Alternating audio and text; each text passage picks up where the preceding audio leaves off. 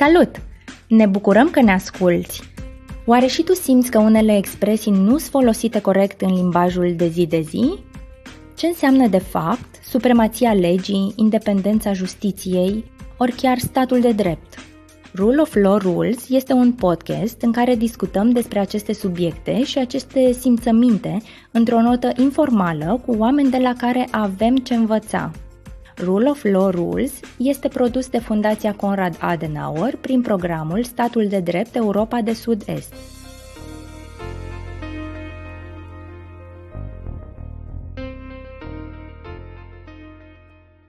În partea a doua a conversației cu Bogdan Dima, discutăm despre separația puterilor în stat și conflictele instituționale dintre legislativ, executiv și justiție.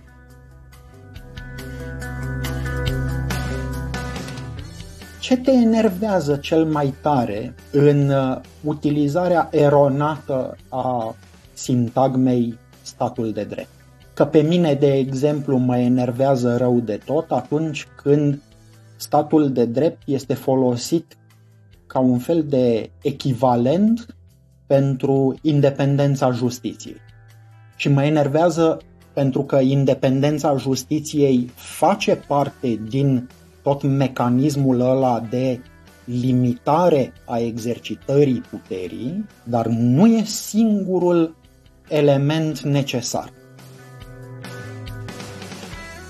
Mă leg de a doua parte a întrebării tale, dar nici atunci nu sunt enervat, sunt doar uimit, mai bine zis, chiar cred ăsta este termenul, sunt neapărat enervat, sunt uimit și încerc să înțeleg de ce un concept atât de complex și de uh, suculent, da, uh, profund, da, este înțeles printr-o parte a lui. Când înțelegi totul printr-o bucățică, nu ai viziunea de ansamblu. Și atunci tind să raportezi a absolut toate evenimentele uh, din cadrul unei comunități politice prin raportare la ce crezi tu că este statul de drept sau la o înțelegere limitată a statului de drept. E ca și cum te-ai uita la plăcinta de vișine și ai vorbit despre plăcinta de vișine când de fapt tu te referi numai la crustă. Sau invers, folosești cuvântul crustă fiindcă e mai scurt, dar de fapt tu vorbești despre întreaga plăcintă de vișine. Dacă vrei această analogie e ok. În, în mintea mea, în timp ce vorbești de vișine, dincolo de faptul că mi s-a făcut poftă de o prăjitură de vișine, dincolo de acest lucru, mă gândeam uh, că este, uh, este ca și când uh, ai uh, încerca să admiri uh, marea uitându-te doar la un val. deci, și să, să, să încerci să uh, înțelegi da, cât de mare și de frumoasă este marea prin raportare la, nu știu, o bucățică uh, de plajă pe care s-a spart un val la un moment dat. Sigur, exagerez puțin acum, dar revenind la partea, să spunem, importantă, esențială pe care tu ai uh, punctat-o, totuși independ- deci independența justiției ca element al statului de drept este un element foarte important. Este unul dintre aspectele esențiale. Nu poți să ai stat de drept sau preeminența dreptului într-o societate cu democrație constituțională consolidată dacă sistemul judiciar și judecătorii ca indivizi, da, magistrații ca indivizi, nu sunt independenți. Deci asta este um, în mod evident clar. Acest lucru nu se poate întâmpla pentru că trebuie pentru că noi mergem un pic mai departe și ne gândim la următorul lucru. Puterea publică în cadrul unui stat, da, sau mă rog, hai să o numim puterea de stat, este unică. Ea este una singură. Nu sunt mai multe puteri într-un stat, că n-ar mai fi stat. Este una singură. Și această putere, bazându-ne pe, uh, eu zic, cea, uh, cea mai frumoasă uh, invenție a rațiunii umanității, da? din perspectiva, sigur, a fenomenului politic, separația puterilor în stat, da?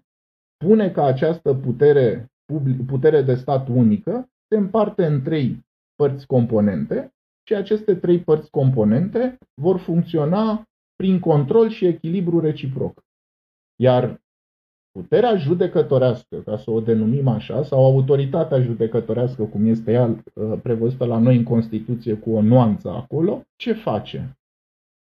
Păi, prin garantarea independenței sale, ea protejează cetățenii de abuzurile celorlalte două puteri, care sunt puterea legiuitoare și puterea executivă. Dar asta ține, deci dacă am înțelege independența sistemului judiciar din perspectiva realității și anume existenței unui principiu al separației puterilor în stat, alta ar fi înțelegerea noțiunii și de independență a justiției și de stat de drept sau preeminență a legii. Adică, to cut the story short, ca să uh, simplificăm, independența justiției este un element fundamental al statului de drept, da?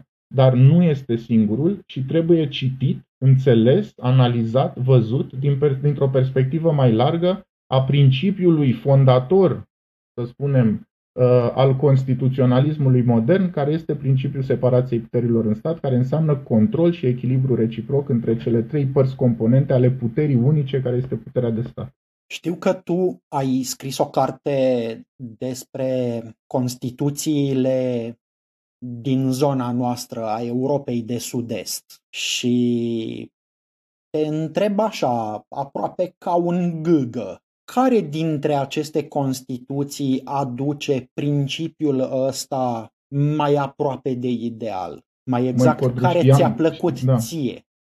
Da, știam că orice discuție cu tine se lasă cu întrebări complicate și uite că totuși am mers mai departe. Adică am zis, hai să discutăm. Foarte bună întrebarea. Dar ca să fiu uh, uh, și direct și sincer, aș spune că cel mai aproape de un uh, ideal, să spunem, al conceptului de separație, al principiului separației și echilibrului puterilor în stat, din perspectiva funcționalității acestui principiu, da? se dovedește a fi totuși Constituția României, atât de blamată și de uh, criticată de uh, foarte multă lume, uneori pe bună dreptate, dar pe chestiuni foarte concrete ar trebui să fie uh, criticată. Însă, uh, din perspectiva principiului separației și echilibrului puterilor în stat, Constituția României s-a dovedit a fi o Constituție, după mine, foarte bună. Pentru că născută uh, din tumultul uh, anilor 90, uh, imediat după Revoluție, și las la o parte absolut toate discuțiile de natură politică, care sigur sunt importante și pot explica foarte multe chestiuni. Mă interesează numai rezultatul tehnic, da? adică dimensiunea instituțională rezultată din textul Constituției, nu procesul de adoptare, că a influențat X, a influențat Y, Astea sunt chestiuni pentru uh, alte științe, da? să le discute cei care uh, cunosc aceste fenomene în amănunt. Pe mine mă interesează textul Constituției și textul Constituției nu oricum, dublat de practica constituțională ulterioară, pentru că de la 30 de ani distanță putem să facem niște analize mai coerente. Deci nu e numai un text scris și atât, avem și o practică constituțională. Noi, mă rog, tindem să uităm după mine și eu sunt încă tânăr, nu tânăr constituționalist bătrân. Uh, n-am prins uh, mult timp din uh, comunism, dar cred că la nivel de societate uităm că mult, multe decenii România a trăit sub un regim constituțional care a favorizat concentrarea puterii în mâinile unei persoane. Și nu numai în perioada comunistă, ci și puțin timp înainte. Am avut uh, regimuri autoritare și totalitare. Și acest lucru înseamnă concentrarea puterii. În esența sa, principiul separației puterilor în stat vine să tempereze tirania unei majorități sau tirania unei autorități, tirania unei persoane care concentrează în mâinile sale întreaga putere în stat. Și atunci, în anii 90, când se discuta despre principiul separației puterilor în stat, frica cea mai mare a tuturor celor care au emanat din Revoluție, indiferent de culoarea politică pe care o aveau, era una singură și foarte serioasă. nimeni niciodată să nu mai concentreze toată puterea în stat. Și atunci s-au aplicat cu mare atenție asupra arhitecturii constituționale acestui principiu al separației puterilor în stat. Și au construit un mecanism, sau mai bine zis, un, da, un mecanism constituțional și un sistem de guvernare cu mai mulți centri de putere, astfel încât centrii ăștia de putere să se controleze reciproc și nimeni să nu poată să dețină toată uh, puterea în stat. Și cred că acest lucru a fost unul bun. În 2003 s-a mai întâmplat ceva la revizuirea Constituției, s-a accentuat independența celei de-a treia putere, adică a autorității judecătorești, ceea ce a contat în acest uh, uh, echilibru al puterilor, pentru că am, s-a întărit un alt centru al puterii de stat, care este dat de uh, această putere judecătorească sau autoritate judecătorească, cum îi zice Constituția României. Deci, din, revenind și uh, în, uh, concluzionând, uh, după mine, Constituția României este o Constituție bună din perspectiva modului în care a pus în aplicare un construct constituțional principiul separației puterilor în stat. Și conflictele care au existat, cum zicea un mare judecător uh, la Curtea Supremă a Statelor Unite, we should embrace conflict. It's good for democracy. Adică institutional conflict. Nu este așa de rău să ai un conflict, pentru că asta înseamnă că poți avea negociere și din negociere ai compromis. Și dacă ai compromis, înseamnă că nu mai ai concentrarea puterii. Și atunci eu cred că uh, din această perspectivă a fost o Constituție și este o Constituție bună. Acum înțeleg mai bine de ce numai 2 ani înseamnă extrem de puțin în timp constituțional. Pentru că dacă ne raportăm din 2003 încoace sau din 91 încoace, 2 ani e puțin, iar dacă ne uităm la ultima sută de ani a României și regimurile constituționale succesive, 2 ani e extrem de puțin. Dar sunt de acord cu tine prin raportare la Constituțiile din jurul nostru, fie că e vorba de Moldova, Ucraina, Ungaria, Serbia, Bulgaria, sau dacă mergem un pic mai departe spre Bosnia și Macedonia de Nord, să zicem, și eu cred că din perspectiva asta a separației puterilor și a funcționalității, avem o Constituție bunicică rău.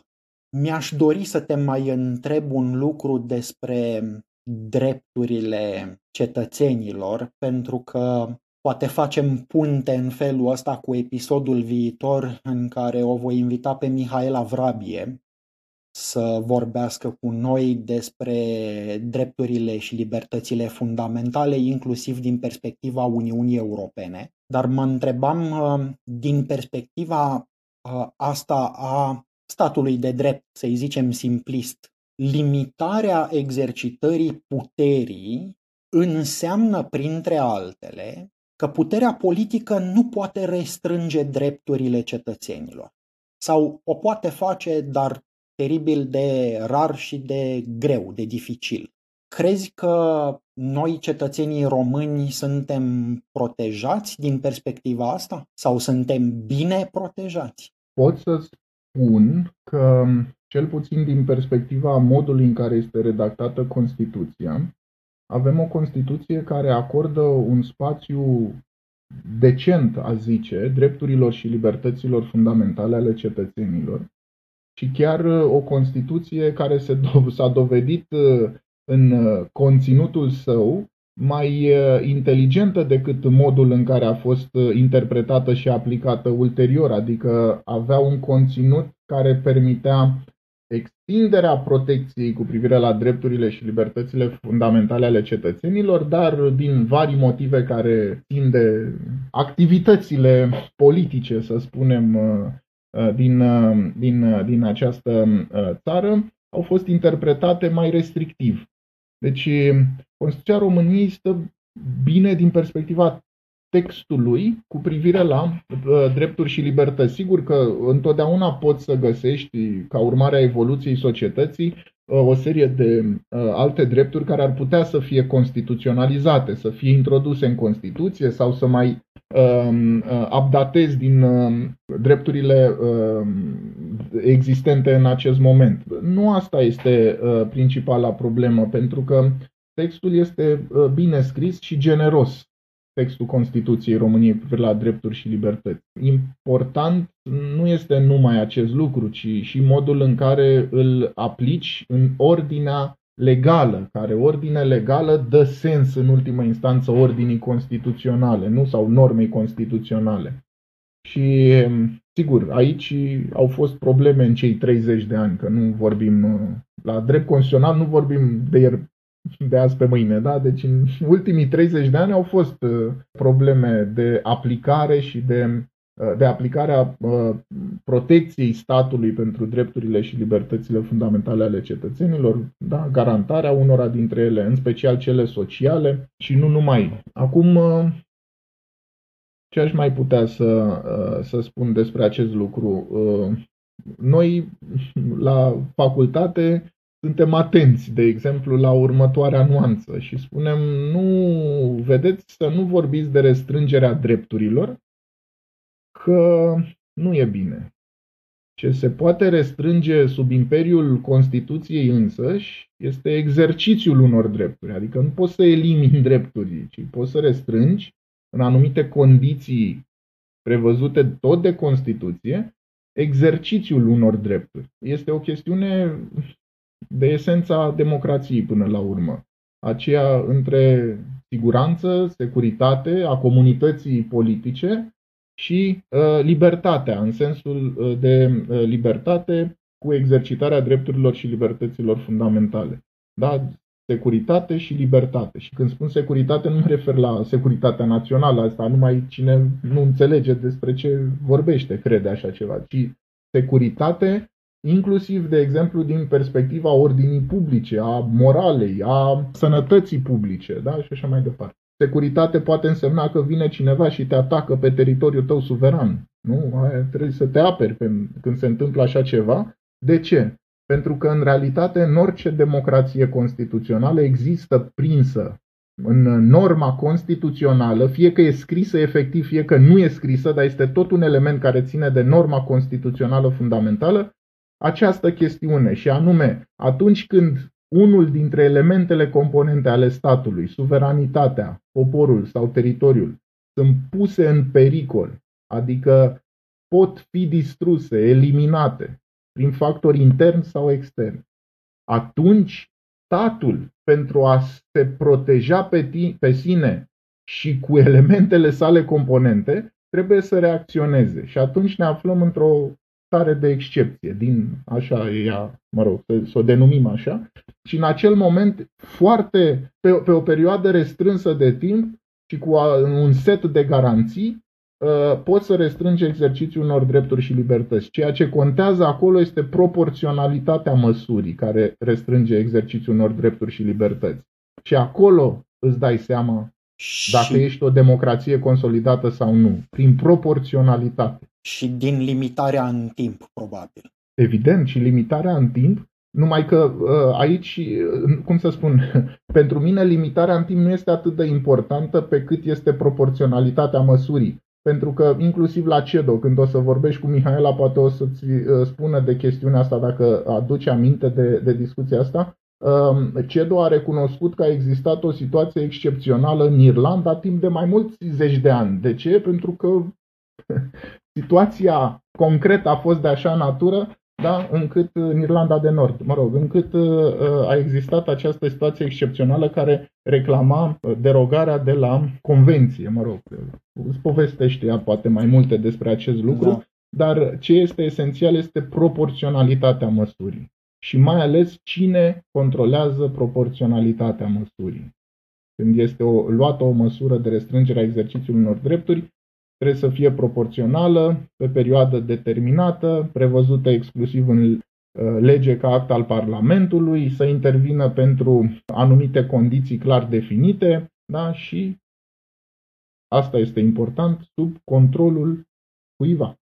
Mi-a nu. plăcut cum ai spus că statul, pentru a se proteja pe sine, adică pe el însuși, pe el statul, dar în egală măsură am citit în ochii tăi că era vorba și despre a te proteja pe tine, pe cetățeanul acestui stat. Pentru că, așa cum am discutat la începutul conversației noastre, statul și cetățeanul sunt indisolubil legați unul de celălalt prin actul constitutiv care se numește legea fundamentală. Absolut, deci și îți mulțumesc că ai făcut această precizare. Pe de altă parte, um, știm și noi că expresii de genul ăsta, fără multă uh, cunoaștere, pot fi uh, interpretate eronat, uh, însă, în mod evident, când spui că statul se protejează pe el însuși, asta înseamnă că statul se protejează cu toate elementele sale componente, iar un element component al statului este populația, adică noi. Noi poporul, noi indivizii, noi care avem drepturi și libertăți. În momentul în care ai o situație excepțională, o astfel de stare de excepție concretă, în care este pusă în pericol existența unuia dintre aceste elemente, în acel moment reacționezi, dar scopul reacției tale este întotdeauna protejarea pe termen lung, deci după ce te scapi de această stare care te pune în pericol acum, protejarea pe termen lung a ce? Exact a elementului fără de care nu există statul, care se numește populație. Păi fără asta nu există stat. Poți să ai stat fără teritoriu, dar stat fără populație nu există. Și atunci scopul pentru care tu institui reguli întotdeauna este populația. Desigur, acest lucru trebuie înțeles pentru că, așa cum spuneam la început, când vorbim de astfel de concepte, vorbim într-o limbă străină. Dacă nu înțelegem ce înseamnă fiecare cuvânt în parte prin dorința de a înțelege și prin lectură minimă, că găsești aceste concepte peste tot acum, Uh, și bine prezentate pe internet în anumite, uh, la Comisia de la Veneția, de exemplu, Comisia Europeană, sunt cărți scrise de autori consacrați și cursurile care se fac sunt relativ bune, adică poți să înveți ceva dacă vrei să înveți, evident, și în acest, în acest fel, învățând această limbă străină a acestor concepte, poți să le operaționalizezi în semnificația lor coerentă. Și nu după Uh, nu dându-te după ideologii, doctrine sau păreri. Da? Deci, și e o limbă da, străină, este... e o limbă străină care se vorbește rar, în zeci de ani, nu în luni, săptămâni sau zile. Bogdan, îți mulțumesc. Răbdare. Îți mulțumesc. Statul de drept. Da, îți mulțumesc tare mult, Bogdan, și te invit să mai răspunzi pe scurt încă la trei întrebări, așa, de final. După ce m-ai năucit bine cu aceste întrebări, mai vii cu o rundă din asta scurtă. Te rog, sigur. Așadar, rule of law, în sensul de preeminența dreptului, e importantă pentru cetățeni pentru că? În absența ei, nu pot trăi în libertate și în securitate, în cadrul unui stat. Stat care exprimă comunitatea politică din care îi fac parte. Dacă te-ai trezi fix peste 20 de ani, ce ți-ar plăcea să vezi în jurul tău? Mi-ar plăcea să văd oameni care se plictisesc de coerența guvernării. Și luni dimineață tu ce o să faci în legătură cu visul ăsta al tău?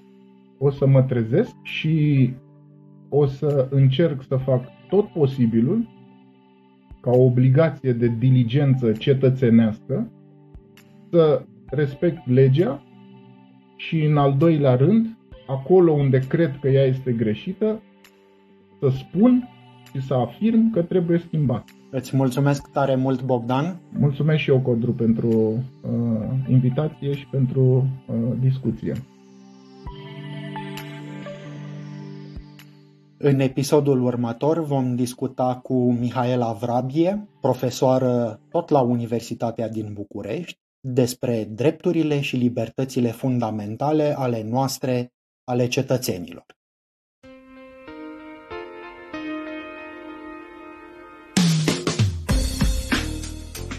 Îți mulțumim că ne-ai ascultat. Sperăm că ai aflat lucruri noi, în egală măsură adevărate, bune și utile. Te invităm să ne scrii dacă ai sugestii pentru episoadele viitoare. Și nu uita că podcastul Rule of Law Rules, produs la București, are un conținut relativ independent față de cele de la Berlin, Bogota, Beirut, Singapore, Dakar ori Nairobi. Conținutul podcastului Rule of Law Rules nu reprezintă în mod necesar poziția oficială a programului Statul de Drept Europa de Sud-Est, ori a Fundației Conrad Adenauer, iar opiniile exprimate în acest podcast nu pot fi interpretate drept consultanță ori asistență juridică.